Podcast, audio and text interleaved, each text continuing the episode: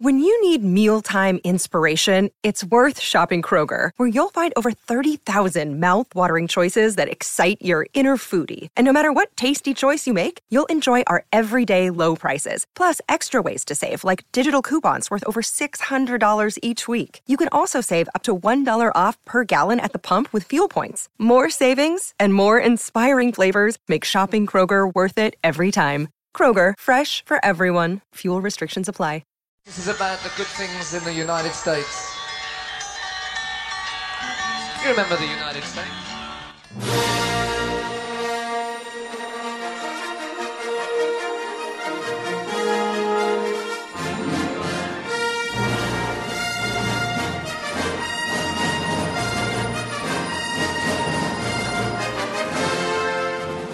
How did my father die? A young Jedi named Darth Vader, who was a pupil of mine until he turned to evil, helped the Empire hunt down and destroy the Jedi Knights. He betrayed and murdered your father. Now the Jedi are all but extinct. Vader was seduced by the dark side of the Force.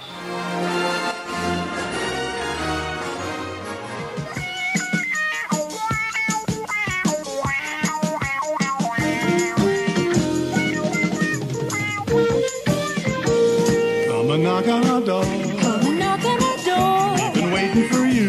We've been waiting for you. Where the kisses are hers and hers and his. Please comforted too. Jack, please stop. Jack! Work with me, Janet. Oh, stop it! I can't. I got the music in me. Strap with me, Mama. Everything is intended to project the notion of power. The double S's at the end of the KISS logo are designed to look like lightning bolts. The sound equipment has forty amplifiers and one hundred fifty speakers, more than any other rock band has, which blast out one hundred thirty decibels. In technical terms, one hundred thirty decibels may be described as loud.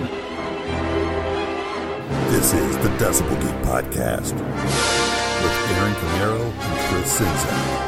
You wanted the best, you've got the best. The number one podcast of nineteen seventy-seven, the Decibel Geek Podcast. We're number one.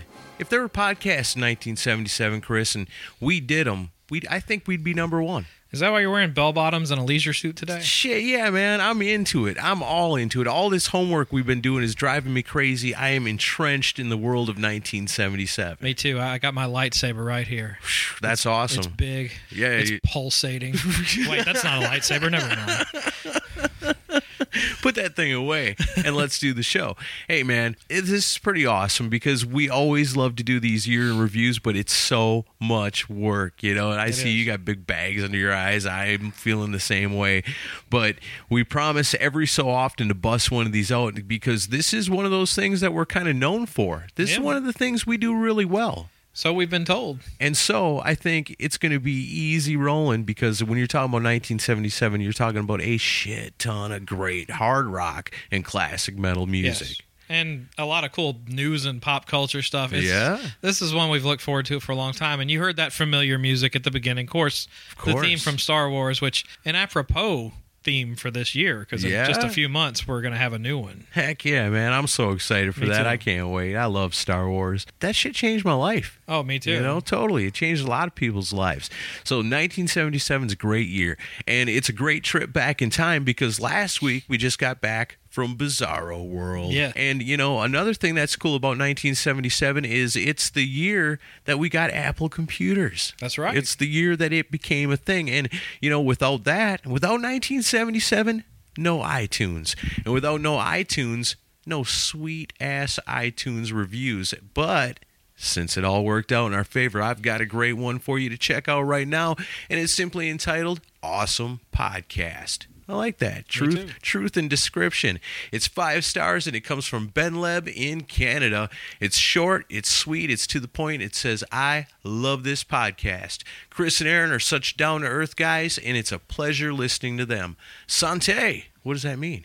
That's French like, for salute. Cheers. Oh, that's what I figured, like salute. I took you know? four years of... of of French, and uh, I do remember that word. Nice. I like that. I know all the dirty cool. words, too.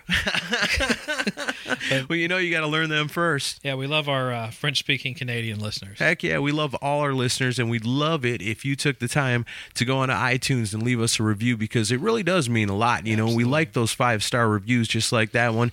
It can be short and sweet like this one, or it can be long and epic, however you feel, whatever moves you.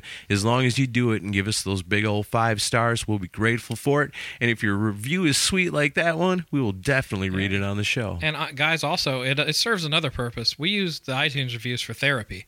You save us a lot of money. If we're ever down in the dumps and we need something to bring us up, we read our iTunes reviews. It's iTunes reviews. Oh, totally. It makes me feel so good. I mean, the world could be falling down around me, you know, and I'd just be like, I got to read some iTunes reviews if I'm ever going to turn things around. And it works My every time. My life sucks, but it's on a five-star level. Nice. So these are our people. These are our friends. These are the ones that got the back of the Decibel Geek Podcast. You want to help out the Decibel Geek Podcast in other ways? Well, there's some honor and prestige that goes right along with that, and that is becoming a Geek of the Week. And becoming a Geek of the Week is so simple, but it means so much.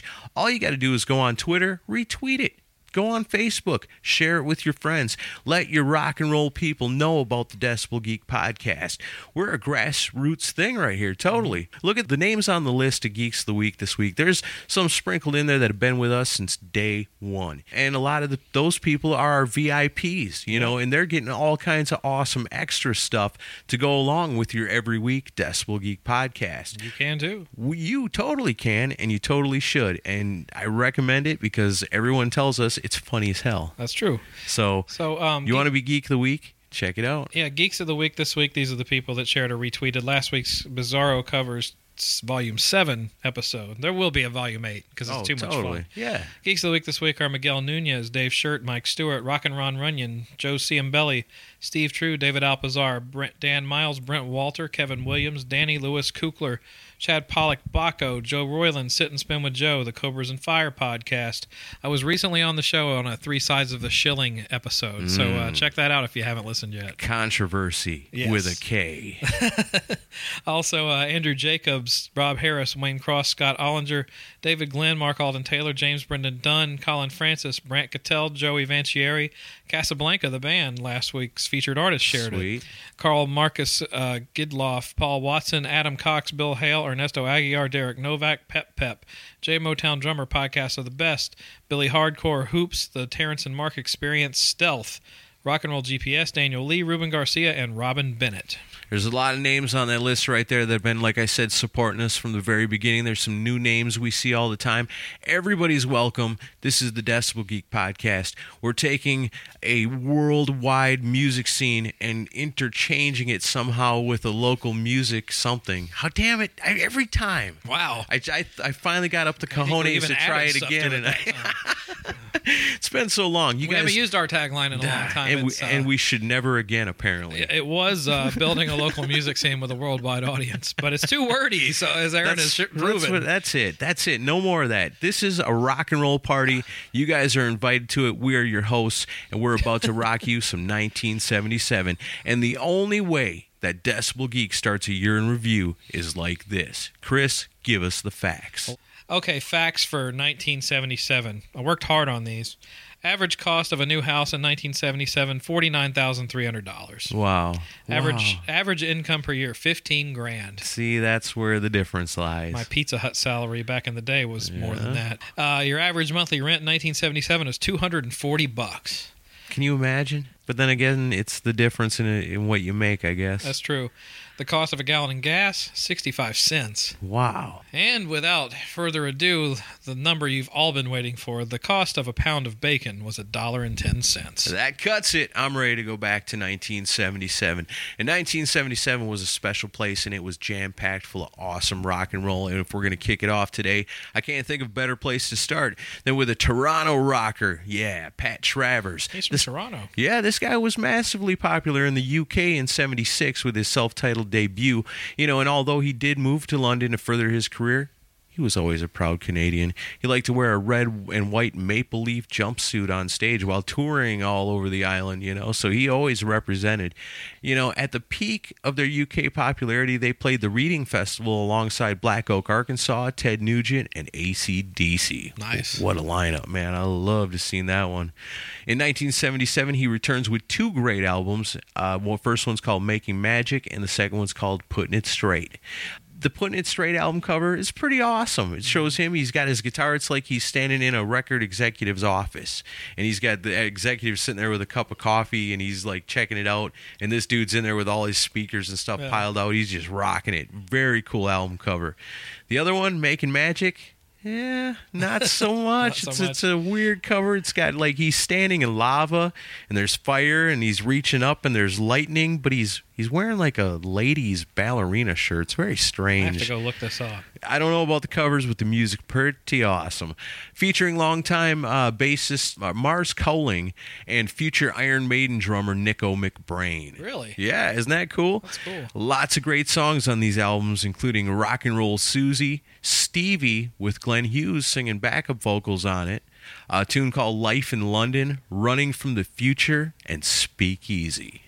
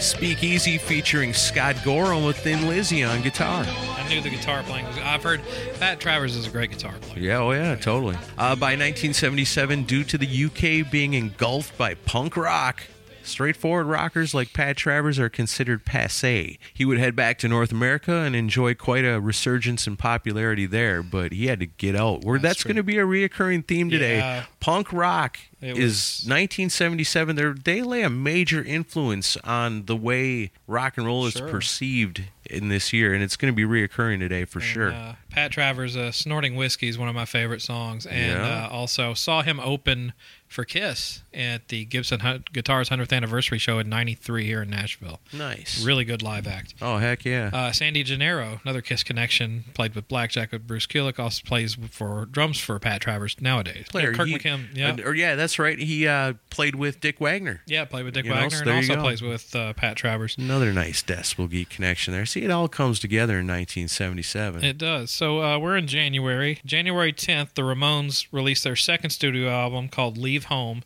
and it came out on Sire Records. Some of the songs that are well known off this album include Pinhead and Gimme Gimme Shock Treatment as far as the heavier yeah. tunes. It peaked at one forty-eight on the Billboard two hundred, way too low. Should have been much higher than that. You know, Joey Ramone starts kind of coming to the forefront a little bit on this album and uh, writing some songs on his own, and my first pick of the show is one of those songs. This is the Ramones with Oh Oh I Love Her So.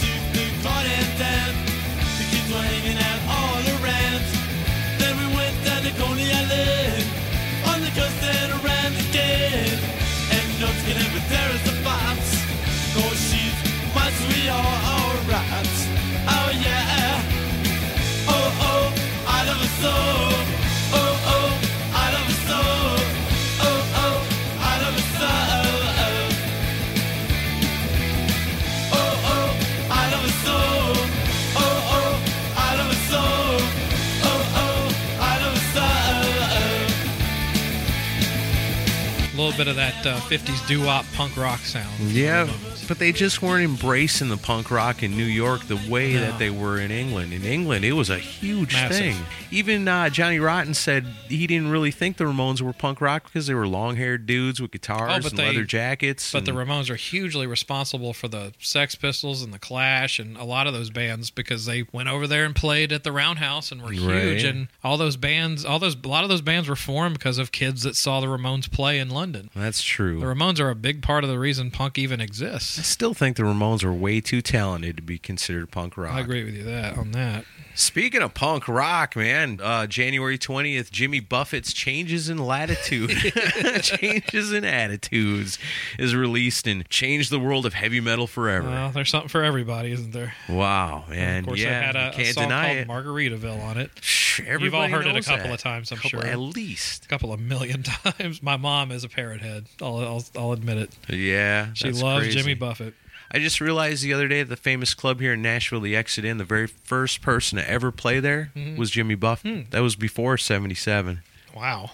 He goes back a long way. Yeah. You know, it's hard to believe that by nineteen seventy-seven, Pink Floyd is ten albums in. Yeah. And like many other well-established bands from the U K are being treated totally like dinosaurs in their home country. Yep. It's because, like we said, of the growing popularity of punk rock. You know, it's kind of a famous story about Johnny Rotten being well-known for his I Hate Pink Floyd t-shirt. You know, but Pink Floyd, they took kind of that disrespect to heart and worked extra hard to crank out a masterpiece. And in spite of the complaints from the punk rock community of Pink Floyd being pompous and boring, Animal still goes to number two in the U K and number three in the U S. It's a concept album based on capitalism and classes of people, and it's the story of dogs, sheep, and pigs.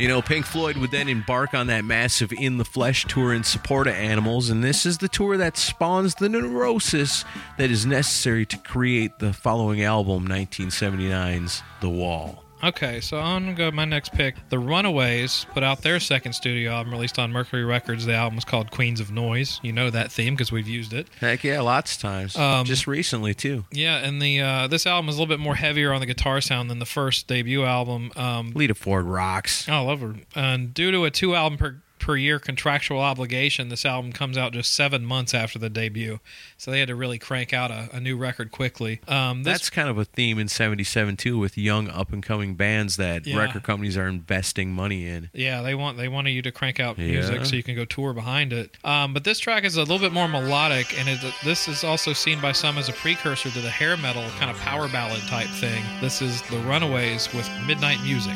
Out here in the smoky places, looking into those empty faces.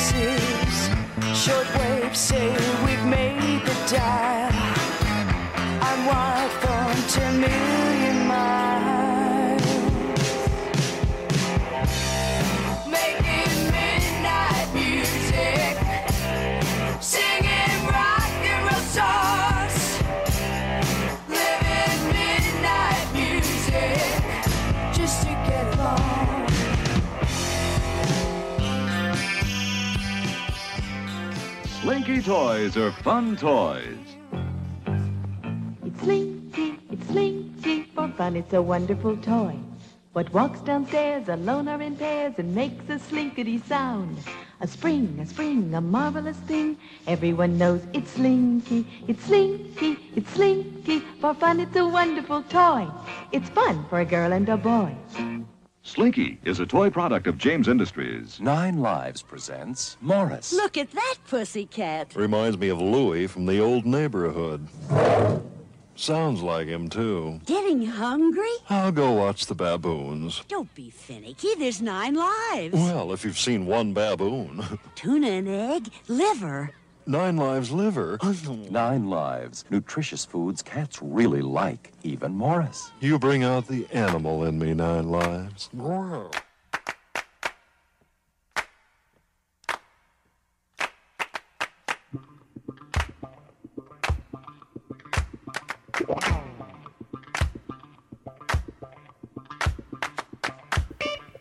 All right, you're listening to the Decibel Geek Podcast as we travel back in rock and roll time to the year of nineteen seventy-seven. And, you know, we always like to talk about a little bit of everything, not just the music, but we also like to talk about sports. And I know, Chris, you got a sports story for nineteen seventy-seven? Yeah, I mean, you're handling most of the sports talk on this one, but uh-huh. uh, this one stuck out to me when I was going through. There's, like, some cool sites you can find day-by-day in history type things. Yeah. And on February first, nineteen seventy-seven, I think this was in Indiana, Hillsdale High School defeats Person High School two to nothing in basketball. Oh wow! Two to nothing. So in a basketball game, a whole basketball one game, team and one team scored, scored one once. Basket. Holy shit! And that was the final score. It's the most boring basketball game of all time. Exactly. Played in nineteen seventy-seven. It deserves a mention though for the poor bastards that had to sit through that. That's a good way to kick off the sports section. Both were schools for the blind. I found out. Oh man. Kind of an experiment. Okay. That w- is that? Okay. No, I'm kidding.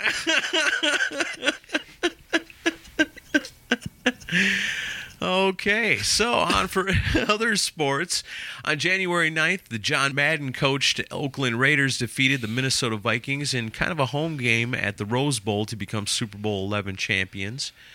Uh, the Tampa Bay Buccaneers beat. Uh, they break their twenty-six game losing streak by defeating the New Orleans Saints in their first ever victory as a franchise. Wow, yeah, they were horrible. twenty-six game losing streak. That is a record that still stands to this day. Let me b- before you go on. One of my favorite anecdotes was they had this coach named, I think his name was John McClain, mm-hmm. who was the coach for all of those losses. Yeah. And during, the, during that period, one of the reporters asked him after a game, he goes, what do you think about the execution of your team? And he says, I'm all for it. I'm all for it.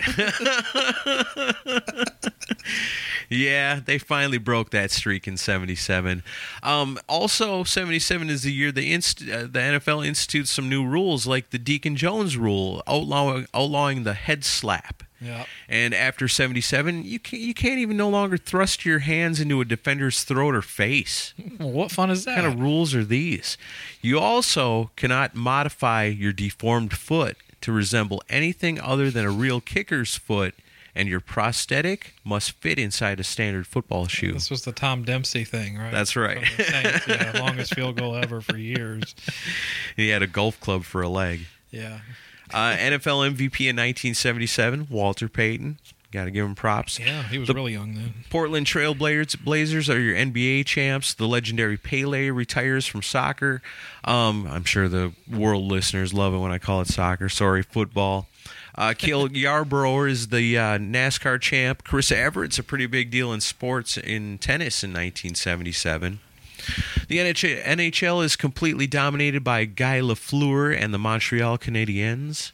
Uh, pretty important year for Major League Baseball, as nineteen seventy-seven marks the debut of the Seattle Mariners and the Toronto Blue Jays. That's their inaugural year, um, as well as a huge World Series pitting Los Angeles versus New York. It was a legendary series that saw Billy Martin's Yankees beat Tommy Lasorda's Dodgers four games to two.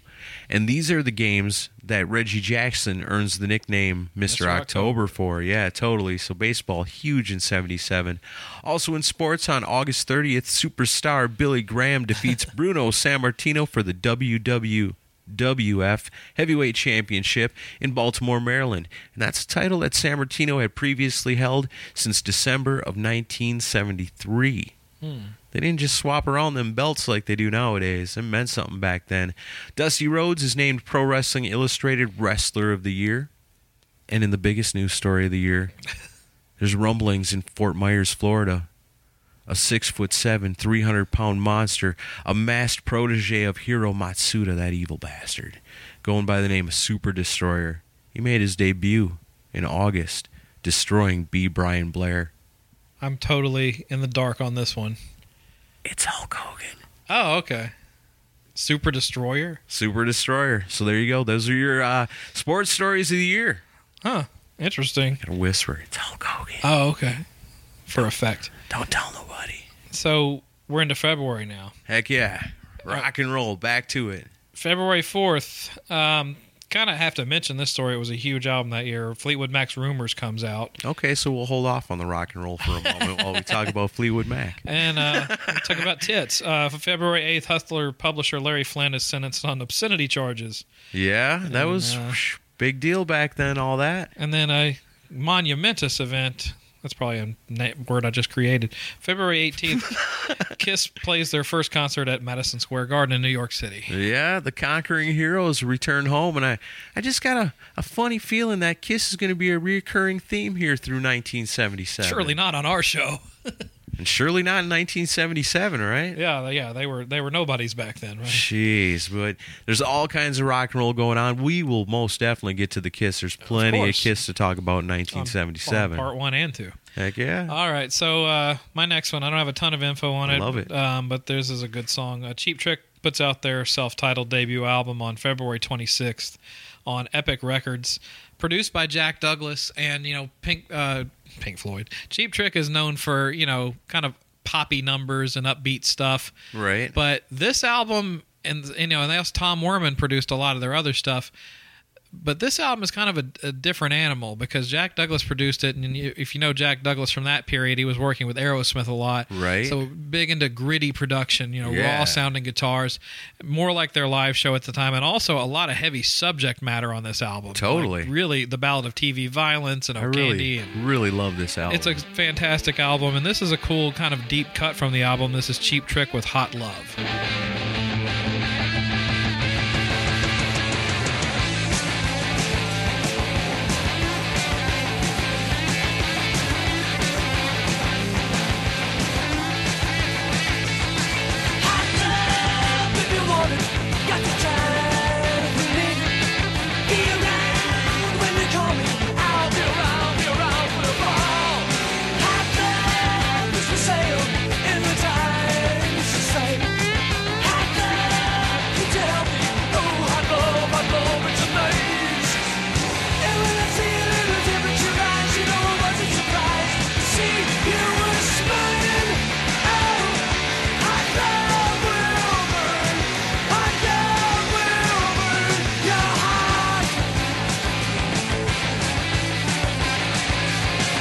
They were discovered in Wisconsin, you know, and yeah. they said, you got to sign these. They told Tom Werner, you got to sign these guys. They're going to be great, you know, and they weren't great at first, you know.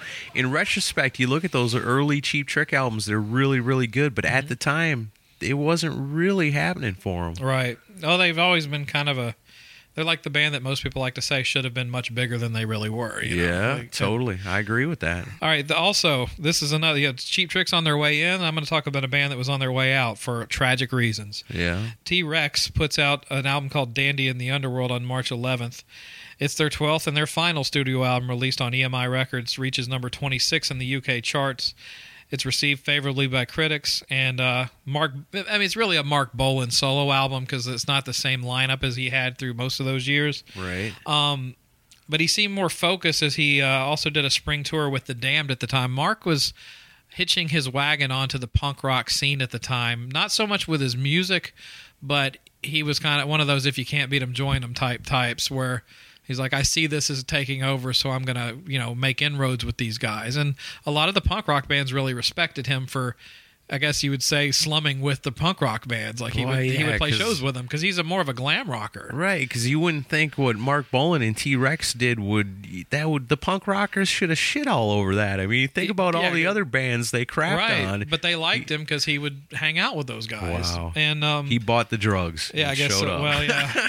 Maybe that was the common thread. He had thread the money. Because there was drugs going on. Um, but Mark and his girlfriend, Gloria Jones, spent the evening of September fifteenth of seventy-seven drinking at the Speakeasy and then dining dining at Morton's Club on Berkeley Square in Mayfair in central London. While driving home early in the morning of September sixteenth, Jones crashed Bolan's Mini Purple G T into a tree. Damn. And uh, after failing to negotiate a small humpback bridge near Gypsy Lane on Queens, I don't even, somewhere in southwest London, a few miles from his house. While uh, Jones was severely injured, Bolan was killed in the crash two weeks before his thirtieth birthday. That sucks. So uh, from the final album that Mark Bolan put out while he was on, alive to, in uh, nineteen seventy-seven, this is T-Rex with the title track Dandy in the Underworld. Prince of Bliss, born of none.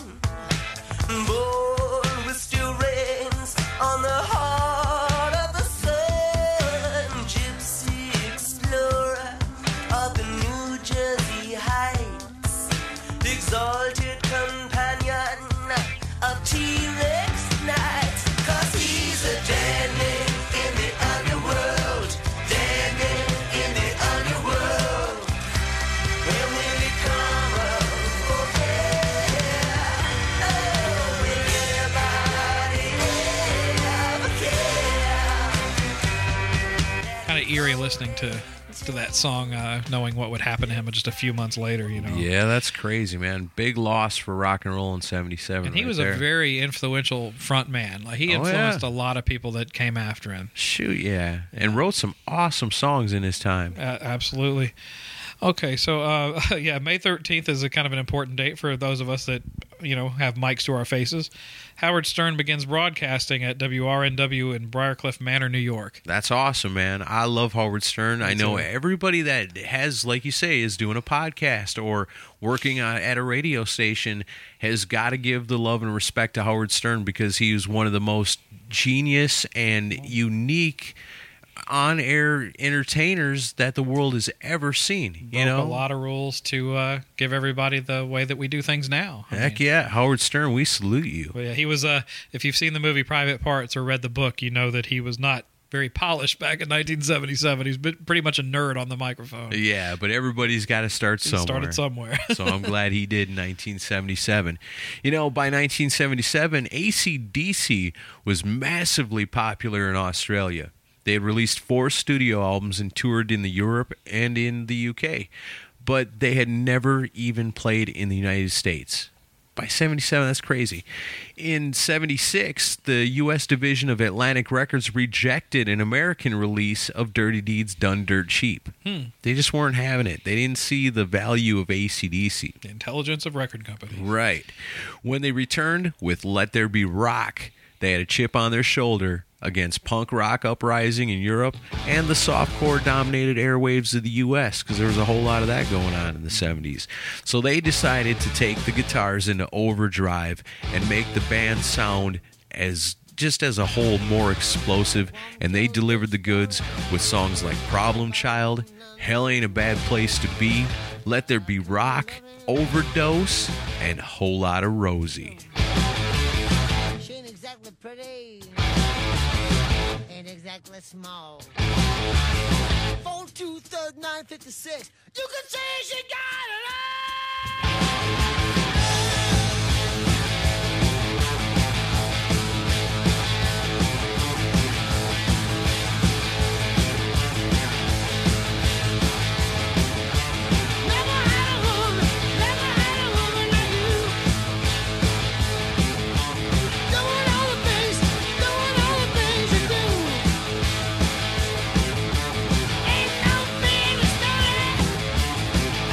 stay.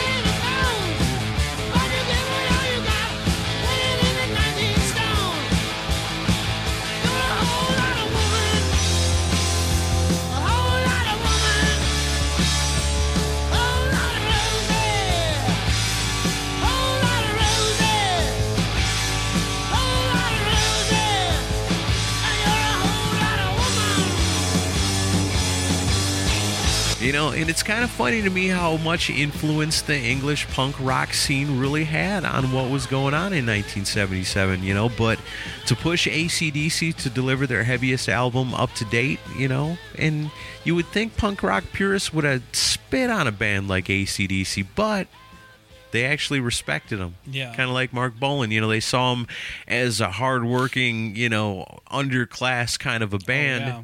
And even though they were a million times more talented than the yeah. punk rock bands, they still had that attitude. There's a, I don't, I saw it on YouTube, and I don't know what club it is. I know it's them playing so, this club in London, and and it was around this time, maybe a little earlier. But they're on stage, and this is like a little. This place couldn't hold no more than two hundred people. Yeah, as you know, them with Bon Scott, and there's just the energy. You could feel the energy through the fucking YouTube video. I mean, nice. It's just like you can't you can't manufacture that. No, either you sure it's can. There or it's not. And yeah, and that's why that era A C D C is incredible. You got to respect it because they came from nothing. They almost didn't make it. I mean, here and even at this point in seventy-seven, they're far from being the top band in, oh, sure. in the world, you yeah, know, which eventually they would get there. But yeah, they're still struggling right now. But, you know, like many bands we'll see throughout nineteen seventy-seven, don't worry about A C D C. This punk rock thing will fade away shortly, and they will be up on top where they belong in the eighties. That's true. So we go into April of nineteen seventy-seven. Uh, news in April, uh, April twenty-second, the aforementioned Pink Floyd opens their North American leg of their Animals tour in Miami, Florida. Uh, yeah. Big, big tour. Um, so um, for my next pick, I want to come out with a. Uh, this is a little bit more of a of a gem that some people may not know about. There was a band called Detective that put out a self-titled album in April of that year. I think I recognize Detective. Is there some sort of KISS connection going on here that we should know about? There is, and I've got a, a few things I want to say about Detective because okay. it's an interesting story. Cool. Um, they uh, they included vocalist Michael DeBar, who you've seen in movies and T V shows, and also fronted the Power Station on tour. Yeah, and uh, you know he's uh, he's been a part of pop culture for years. He's oh, still totally. He actually hosts his own podcast now. Yeah, he's a famous dude. I like him. And uh really cool guy. And I posted a clip on my Facebook page of uh, he appears as a guest on the uh, W K R P in Cincinnati episode where he's in a punk rock band called Scum of the Earth. Oh, wow. And it's it's a classic episode. So that's cool. I'll have yeah, to check that out. It's really funny. And um, but yeah, the, the KISS connection to Detective is this album came out in seventy-seven. About a year before that, when KISS was doing the demo sessions for the the Destroyer album, there was, I don't remember who wrote the song, but there was this group of songwriters that put together a song called Ain't None of Your Business okay. that Bob Ezrin brought into the studio wanting Peter Criss to sing. Yeah. And KISS demos the song, and you can find it in bootleg circles. I think I've heard that. Well, on their se- on Detective's second album that would come out in seventy-eight, they actually did a full-on recording of that song. I think I even may have played it on that seventy-eight year in review, if I'm remembering right. Or maybe the KISS ba- uh, demos thing possibly, we did. Yeah. Possibly, yeah. But um, so that's the KISS connection there. And, of course, Michael DeBar is, you know, he's weaved in and, in and out of uh, KISS circles through years. He also appears on Gene Simmons' solo album in seventy-eight. Yeah. He's at the beginning of, I can't remember what's, maybe See You in Your Dreams. He's the one that goes, hey! At the very beginning of the song. Nice. Nice but anyway, one. Also, um, the, the debut album in seventy-seven was produced by Detective, Andy Johns, and Jimmy Robinson. Um, they they did go into the studio in seventy-eight with producer Tom Dow to record their third album.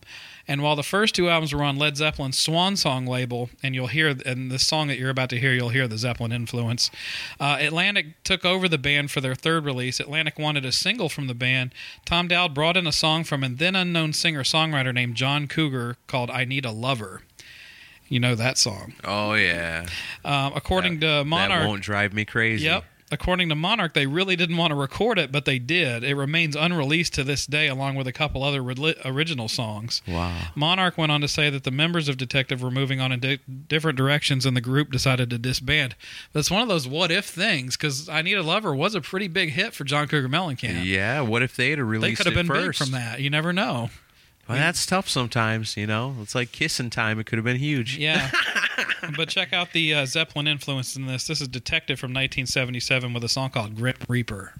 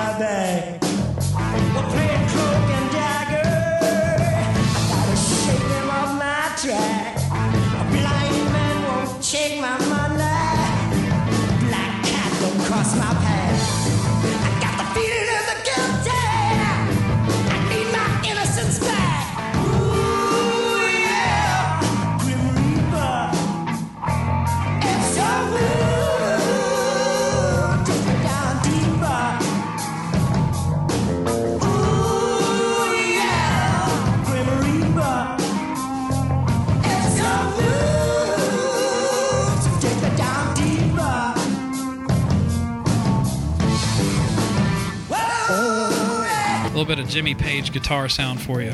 Yeah, nothing wrong with that. It works in seventy-seven. Absolutely. All right, so I guess it brings us up. We can't ignore it any further, so I got to ask, what actually made the Clash punk rock? I mean, it wasn't their sound, because their sound was a mix of like guitar rock with some white English guy reggae.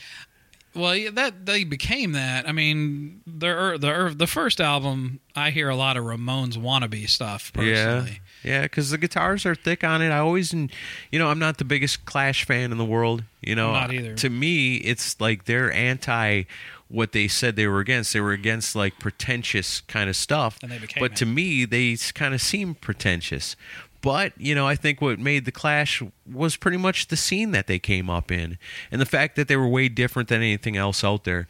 And there were, you know, there were way more rock bands in the late seventies tackling large piles of cocaine and other immoral pleasures, but not too many of them were tackling issues like racism and poverty and war and corrupt governments and other injustices in their music.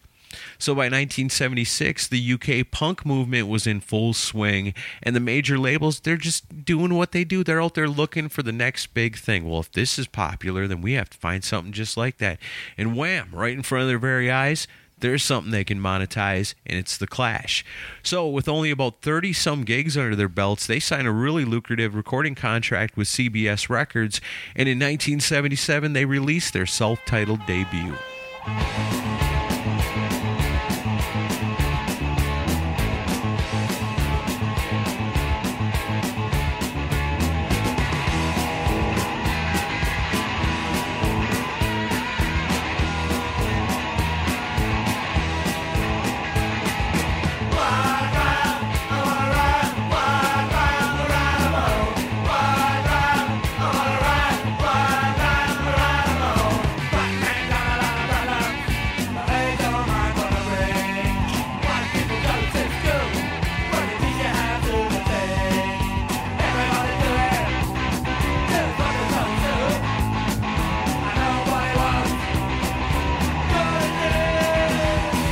The uh, the only band that matters, right? Uh, whatever.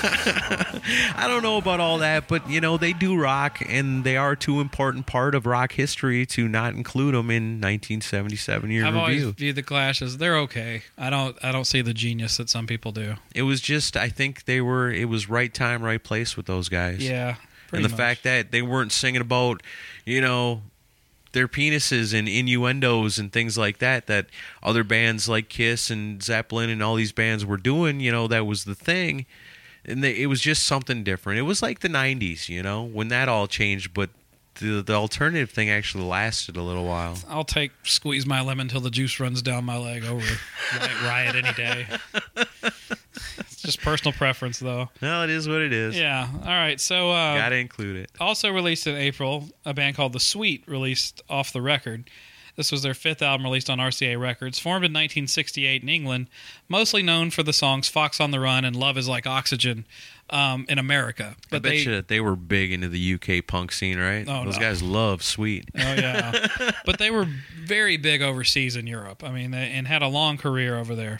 Um, they were basically pioneers of glam rock. You know, they yeah. they the Sweet is U K, I don't I don't think they should be uh, underestimated. I think they're a really good band. Totally. Um, and this is a cool track from Off the Record. This is a song called Fever of Love.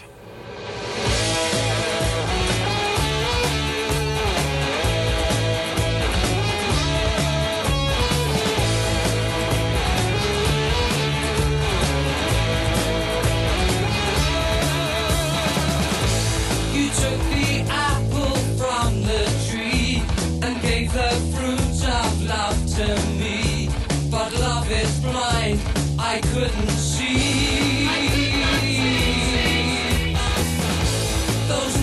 Night you left behind, you should have laid it on the land. Procrastination stole my time. The day has come, the years will go by. Winds of change have opened my eyes. And you tried.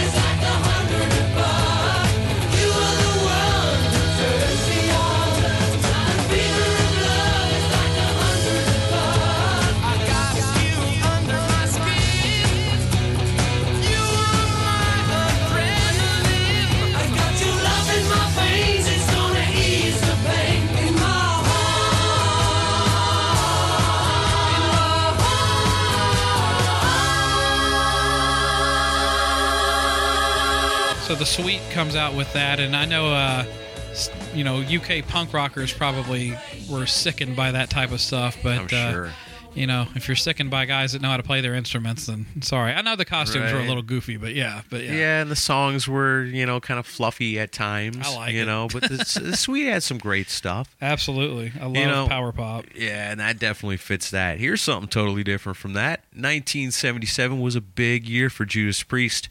After releasing two critically but not really financially successful releases, Judas Priest is signed by C B S Records, and they begin work on Sin After Sin.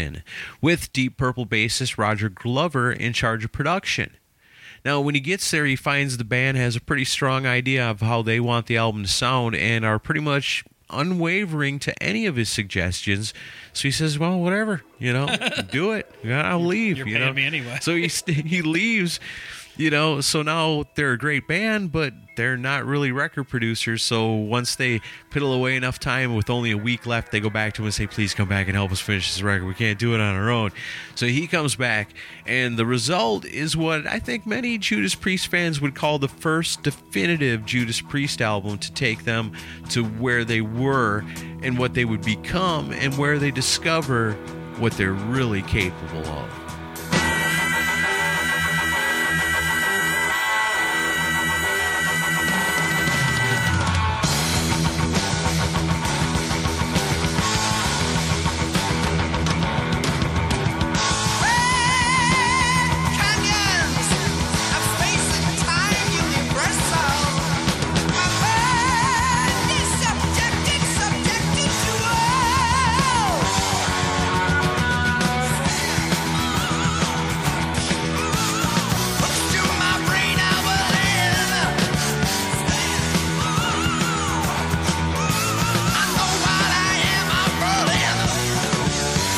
Dissident Aggressor, Starbreaker, Sinner, a rocked-out cover of Joan Baez's Diamonds and Rust. I love that yeah, song. Yeah, it's probably my favorite cover of all time. Overall, it's a pretty damn good album. It's a great it, album. It, it basically introduces double bass drumming and a more aggressive metal sound that Judas Priest would become famous for. And this is the launching pad for all the greatness that Judas Priest would go on to deliver in their career. This is the, the rocket first taken off for Judas Priest in mm-hmm. nineteen seventy-seven. Awesome. You're really hearing the, the birth of the new wave of British heavy metal. Totally. That, You're going to hear album. more of that too. It, that's because that's what falls in right behind punk. Yeah. When punk is gone and people realize, wait a minute, here's here's some bands that have a whole lot of punk rock attitude but can actually really play all their instruments really, really good. That's where that comes in. With no jewelry stuck so in their faces. Don't feel bad for bands like this that are struggling right now because they're going to persevere. Every one of these bands are going to persevere. Uh, another hot story from nineteen seventy-seven. On April twenty-sixth, a place called Studio fifty-four opens up in New York City. Heck yeah. It was a, uh, well, the party capital of the world at that Shoot. point. Without any, without no Studio fifty-four, there wouldn't be no I Was Made for Loving You. Baby. Maybe that's not a good thing. But yeah, it's undeniable that place has a, a true history in pop culture. Oh, it totally does. I, can you imagine? That'd be a thing. If we really did have a time machine, we're going back to nineteen seventy-seven, we'd have to at least party there one night. I'd get a nice nose full of that place. Heck sure. yeah. Take Ace Frehley and have him show us around. You heard that story about Ace Frehley running into uh, Keith Richards at Studio fifty-four? Yeah, and Keith, Keith Richards didn't know who yeah, he was. Yeah, and somebody says, says, hey, Keith, this is Ace from KISS. Or, or like Ace introduces himself, and then later Ted Nugent walks by, and Keith goes, oh, hey, Ted, this is Ace from Kicks. And Ace goes, no, Keith, Kiss. So he goes, ah, Kiss, Kicks, same thing. Ah, jeez. Well, what do you expect? He wasn't standing there with a smoking guitar and his full get-up on, you know. Yeah. It was tough for Kiss. It was. Uh, another artist that was having a tough time in nineteen seventy-seven was Alice Cooper, who put out the Lace and Whiskey album on April twenty-ninth. Um, it was his tenth studio album released on Warner Brothers Records, of course produced by Bob Ezrin. Uh, this album has not... is not well embraced by the, the diehard Alice Cooper fans. Uh-uh. And probably because it's a concept album based around a comic private eye character that Alice came up with called Maurice Escargot. And it's hard to find nowadays. Yeah, and uh, it's based on his love for Inspector Clouseau of the Pink Panther. And, Alice uh, Cooper was crazy. Yeah, and also elements of forties and fifties movies are portrayed throughout the album. It it does peak at number forty-two on the album, and mostly because of uh, the song You and Me, which was a big power ballad at the time. Yeah. But uh, there's a song on this album that most Alice Cooper fans think is the absolute worst thing he's ever done. And I'm not going to play it, but it's a song called No More Love at Your Convenience. It's basically an Alice Cooper disco song. Wow. I kind of like it, but it's it's I can see why people don't. Alice Cooper was crazy back then. He yeah, do anything. And it was after the completion of the uh, tour for this album in seventy-seven that he checked into a New York-based sanitarium for his first treatment for alcoholism, because he had things had just gotten too far. And, well, apparently. Uh, this song, like many others so. written on the album by Alice Cooper, uh, Bob Ezrin, and Dick Wagner, this is Alice Cooper with a religious song called My God.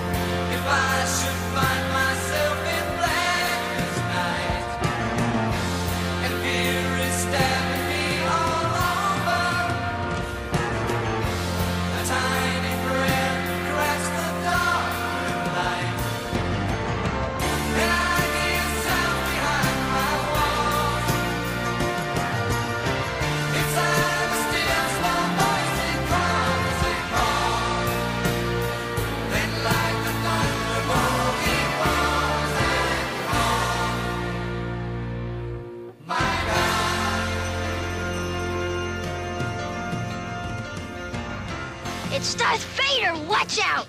And he's got a lightsaber. It's Kenner's Star Wars action figures, each sold separately. I got you now, Ben Kenobi. With R two D two and C three P O. There's even Chewbacca and Han Solo. Someone's coming, Chewie. Who's there? It's Princess Leia and Luke Skywalker. Now I know the Force is with us. Darth Vader, R two D two, C three P O, and other Kenner's Star Wars action figures, each sold separately. Evening with Pink Floyd, Friday, April twenty-second, eight p.m. at the Miami Baseball Stadium. Tickets ten dollars in advance, twelve dollars day of the show. On sale now at Sid's East and West Lauderdale. Records Unlimited, one sixty-third and Hollywood, Tatesville, Hialeah, and the Gables, All Jeans, et cetera. Dan's Record, Den Delray. Records Unlimited, South Miami, and Rock of Ages in Boca. Pink Floyd, April twenty-second, Friday night, eight p.m. A cellar door present. Rich girl, and you're gone too far, cause you know it don't matter anyway. You can rely on the old man's money. You can rely on the old man's money. It's a bitch, girl, but it's gone too far, cause you know it don't matter anyway. Say money, money won't get you too far, get you too far. All right, you're listening to the Decibel Geek Podcast as we continue our adventure into nineteen seventy-seven. So far, so good. Except for maybe that little clip just there. Well, that's not... As with tradition with doing these year in review shows, I try to, for the break music, I try to use some of the stuff that was really big on the Billboard charts right. that we wouldn't normally play. So that's Rich Girl by Hall and Oates. You all know that song. Sure, it's just a little something to bring you back down to earth. So we're we're talking about all these amazing bands well, that were coming out with music in nineteen seventy-seven to remind you that it wasn't all Kiss and Alice Cooper, you know, and, and I great stuff like that. I like some of their stuff. Okay. It, that was number one in America the first week of April of that year. So um, some other stuff we should talk about. We want to touch on movies in nineteen seventy-seven. Heck yeah, we always like talk about all the other stuff going on in seventy-seven. And I guess what, you know, the greatest movie ever released? Well, we'll get to that. Let's do the top five. Okay, because everybody knows what the greatest movie ever released was, and they know it's nineteen seventy-seven, but we'll get there. It was Pumping Iron with Arnold Schwarzenegger. no, um, Obviously. It was released in seventy-seven. Yeah. Uh, coming in at number five with ninety-four million dollars at the box office, Saturday Night Fever. Yeah, that Disco was huge. Was on top at the time. Totally was. That was like the be- beginning because the movie, I think, made the genre more than anything. Oh, sure. It made it completely take off. It's like, oh, look at that movie. That's what disco is. That's what we have to emulate. It's already laid all out in front of us. All we got to do is dress it and do it. That's when my parents started going to discos, too. Oh, no. Yeah. I remember my dad and mom used to say, oh, we used to love going to disco. Yeah, uh, I bet. You know, um, it's all in fun, I guess. Number four at one hundred two million dollars was The Goodbye Girl. I don't know a whole lot forgot about I think that. That was a Barbra Streisand movie, I think. I could be wrong.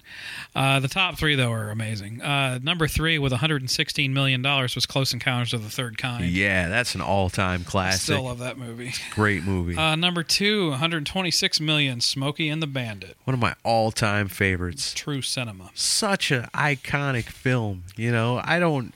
You some bitch. Yeah, if it wasn't for the greatest movie of all time, Smokey and the Bandit would most definitely be number one. So, number one, no surprise, three hundred seven million dollars at the box office, Star Wars. The greatest of them all. To set off the series that would encapsulate all our lives, you know, it would have every movie you look back on, every part, you know, you remember parts of your own childhood, and then you remember parts of your child's childhood, yep. And now you're gonna, you know, oh my God, we got grandkids coming, we got to take them to the new Star Shut Wars your movies. Fucking mouth, you're a teenager.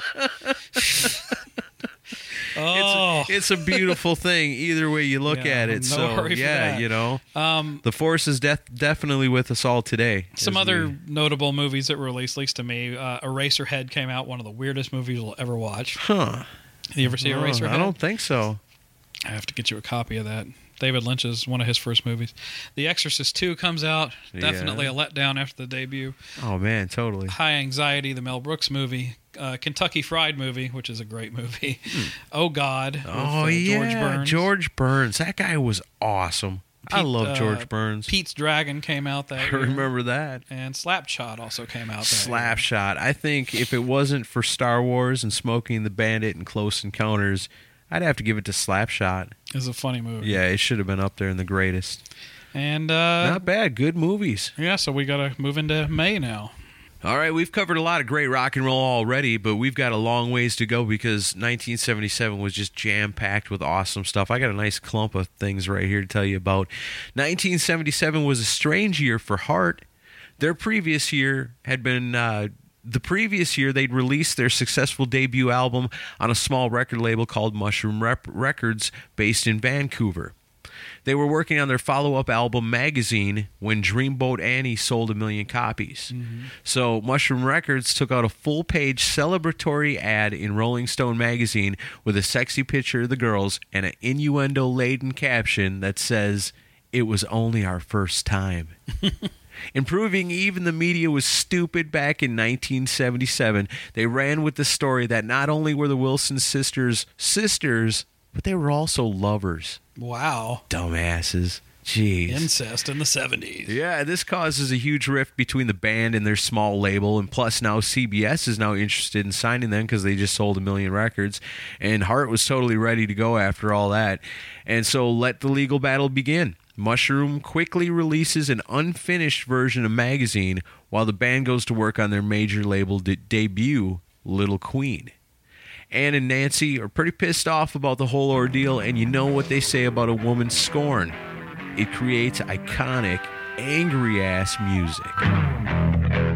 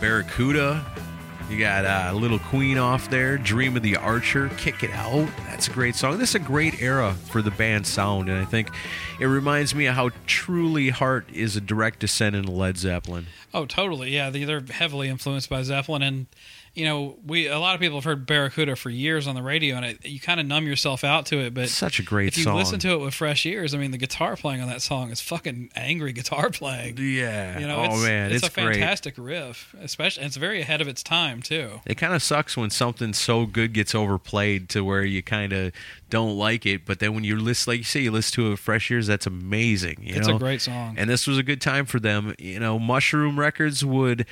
They'd have to pull their half-assed version of Magazine off the shelves, and the band was free to sign with Greener Pastures, but they still owed the old label a complete version of Magazine.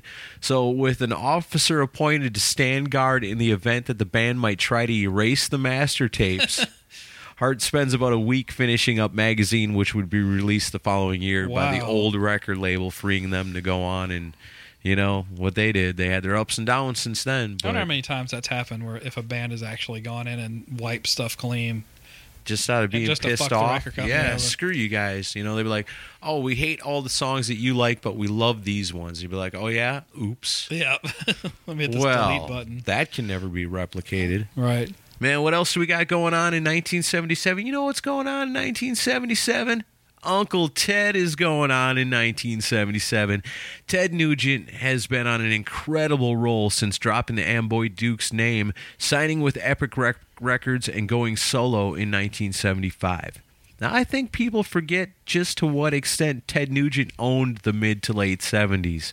He released one album per year from nineteen seventy-five to nineteen eighty. Never missed. Consistency, that's number one with Ted. His self-titled debut in nineteen seventy-six follow-up Free For All both went double platinum, and in nineteen seventy-seven the Nuge drops his peak album Cat Scratch Fever. It's packed full of rockin' tunes, including that iconic title track. You know, it's famous. So many people have done awesome covers of it. Mm-hmm. You hear it all the time, Cat Scratch Fever. You also hear on that one, Death by Misadventure, Sweet Sally, Live It Up, and who could forget that timeless classic, Wang Dang, Sweet Poontang.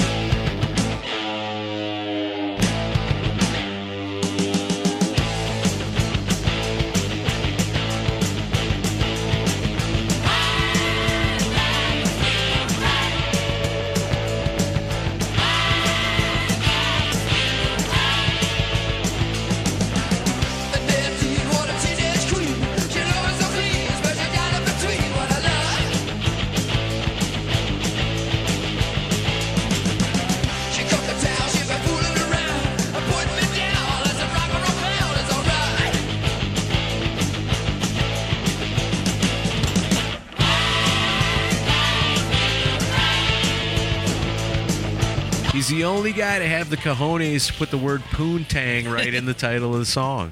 Yeah, I suggested that be our wedding song, and it was quickly nixed. But it's the romantic song, most romantic of all time. I love my wife, and I'm still mad about that.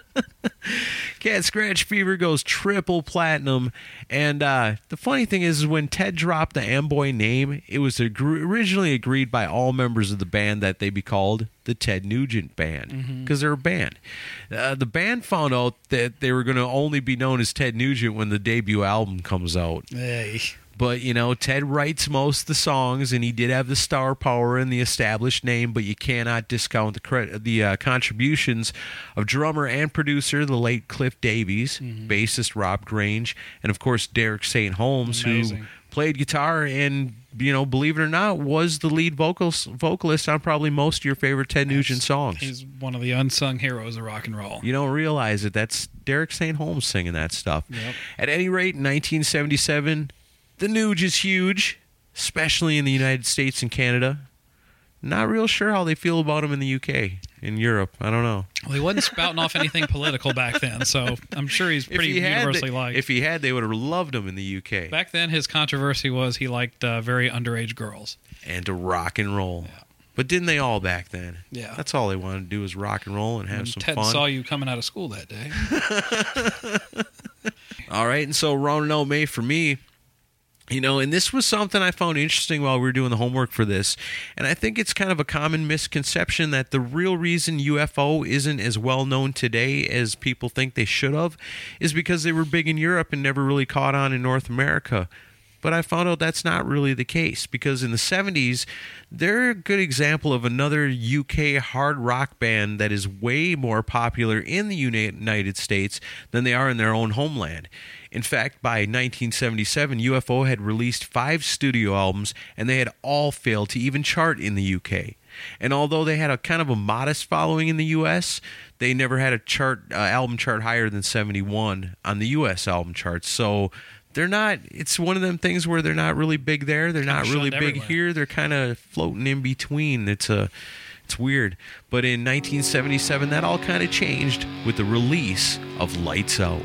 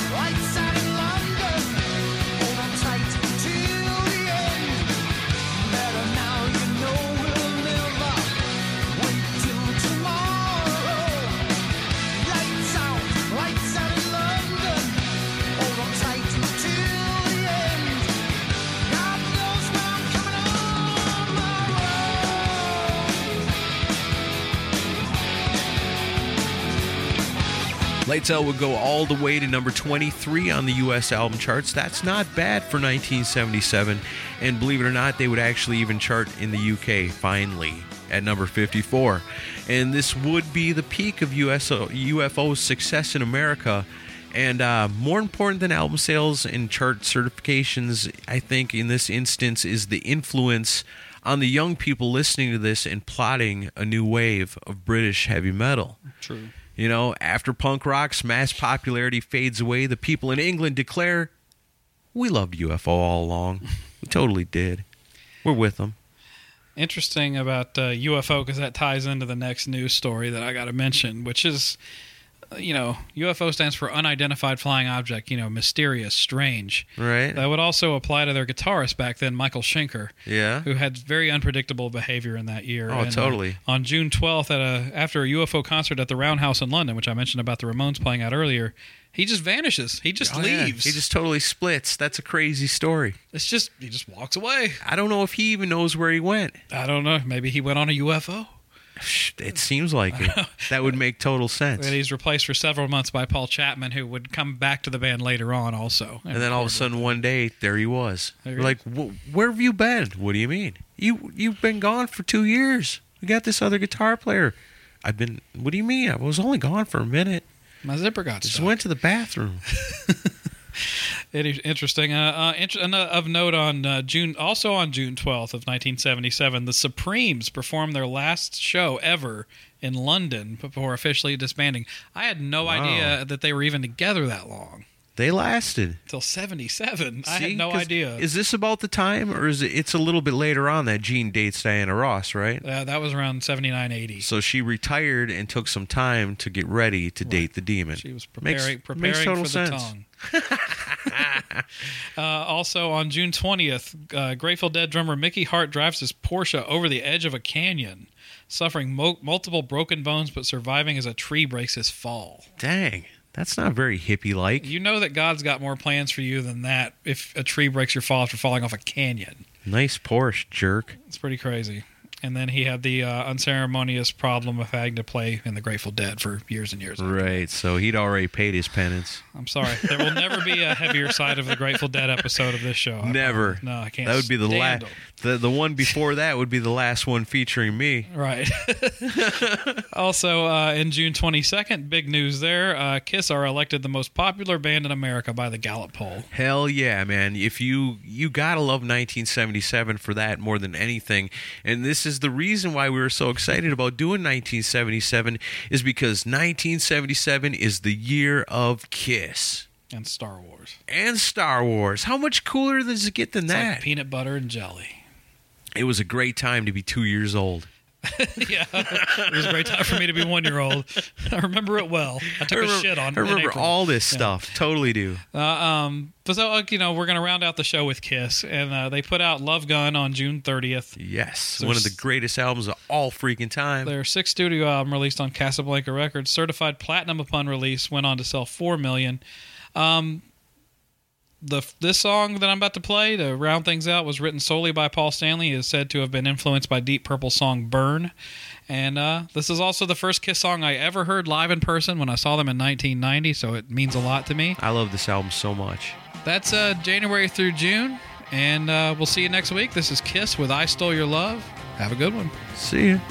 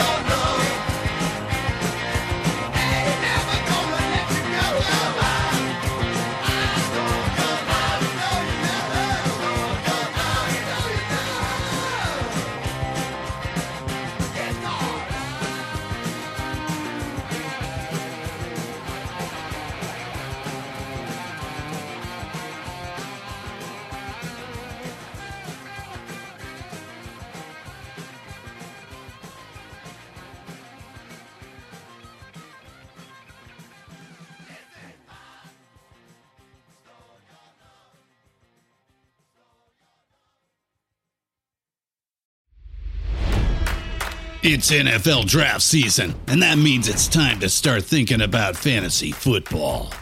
fantasy points dot com features industry-leading experts and prognosticators using proprietary hand-charted data to help you score more fantasy points. fantasy points dot com is the place to go for whatever kind of fantasy football you play. Whether you play fantasy football, daily fantasy sports, or do a little bit of everything, Fantasy Points has the meticulously researched content to guide you to victory.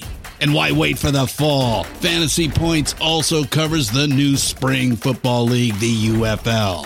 Join the guru, John Hansen, Scott Barrett, Joe Dolan, and other massive names in the fantasy football universe with an exclusive offer. Use code Pantheon for fifteen percent off any Fantasy Points package, including the all-in package, with access to every article, tool, and data nugget that Fantasy Points has to offer. That's fantasy points dot com and code Pantheon for fifteen percent off at Fantasy Points. fantasy points dot com. Code Pantheon. Score more fantasy points.